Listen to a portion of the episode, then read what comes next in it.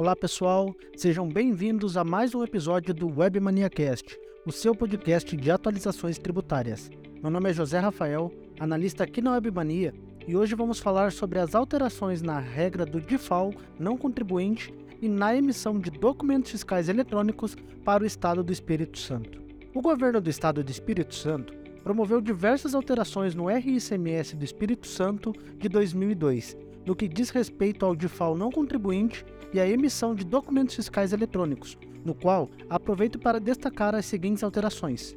Primeiro, referente ao diferencial de alíquotas para não contribuintes. Quando o destino final da mercadoria, bem ou serviço ocorrer em unidade da federação diferente daquela em que estiver domiciliado ou estabelecido, o adquirente ou o tomador será considerada a unidade de federação de destino aquela onde ocorrer efetivamente a entrada física da mercadoria, ou bem, ou o final da prestação do serviço. Segundo, quanto aos documentos fiscais eletrônicos, CTE, MDFE, NFE e NFCE, destacamos as seguintes alterações. Primeiro, agora foi incorporado o ajuste CINEF número 9 de 2022, que institui o provedor de assinatura e autorização de documentos fiscais eletrônicos com a finalidade de simplificar os procedimentos de autorização de uso do documento fiscal eletrônico. Segundo, para efeitos de emissão de NFE nas operações e prestações interestaduais destinadas a consumidor final não contribuinte, quando o destino final da mercadoria, bem ou serviço ocorrer em unidade da federação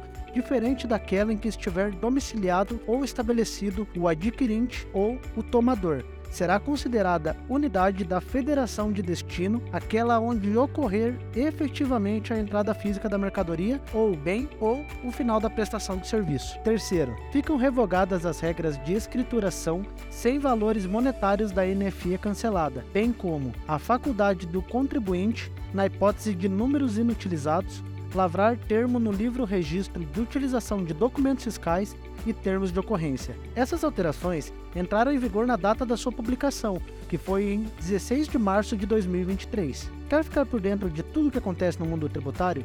Não deixe de acessar o nosso blog de atualizações no link disponibilizado na descrição desse podcast. A gente fica por aqui e até o próximo.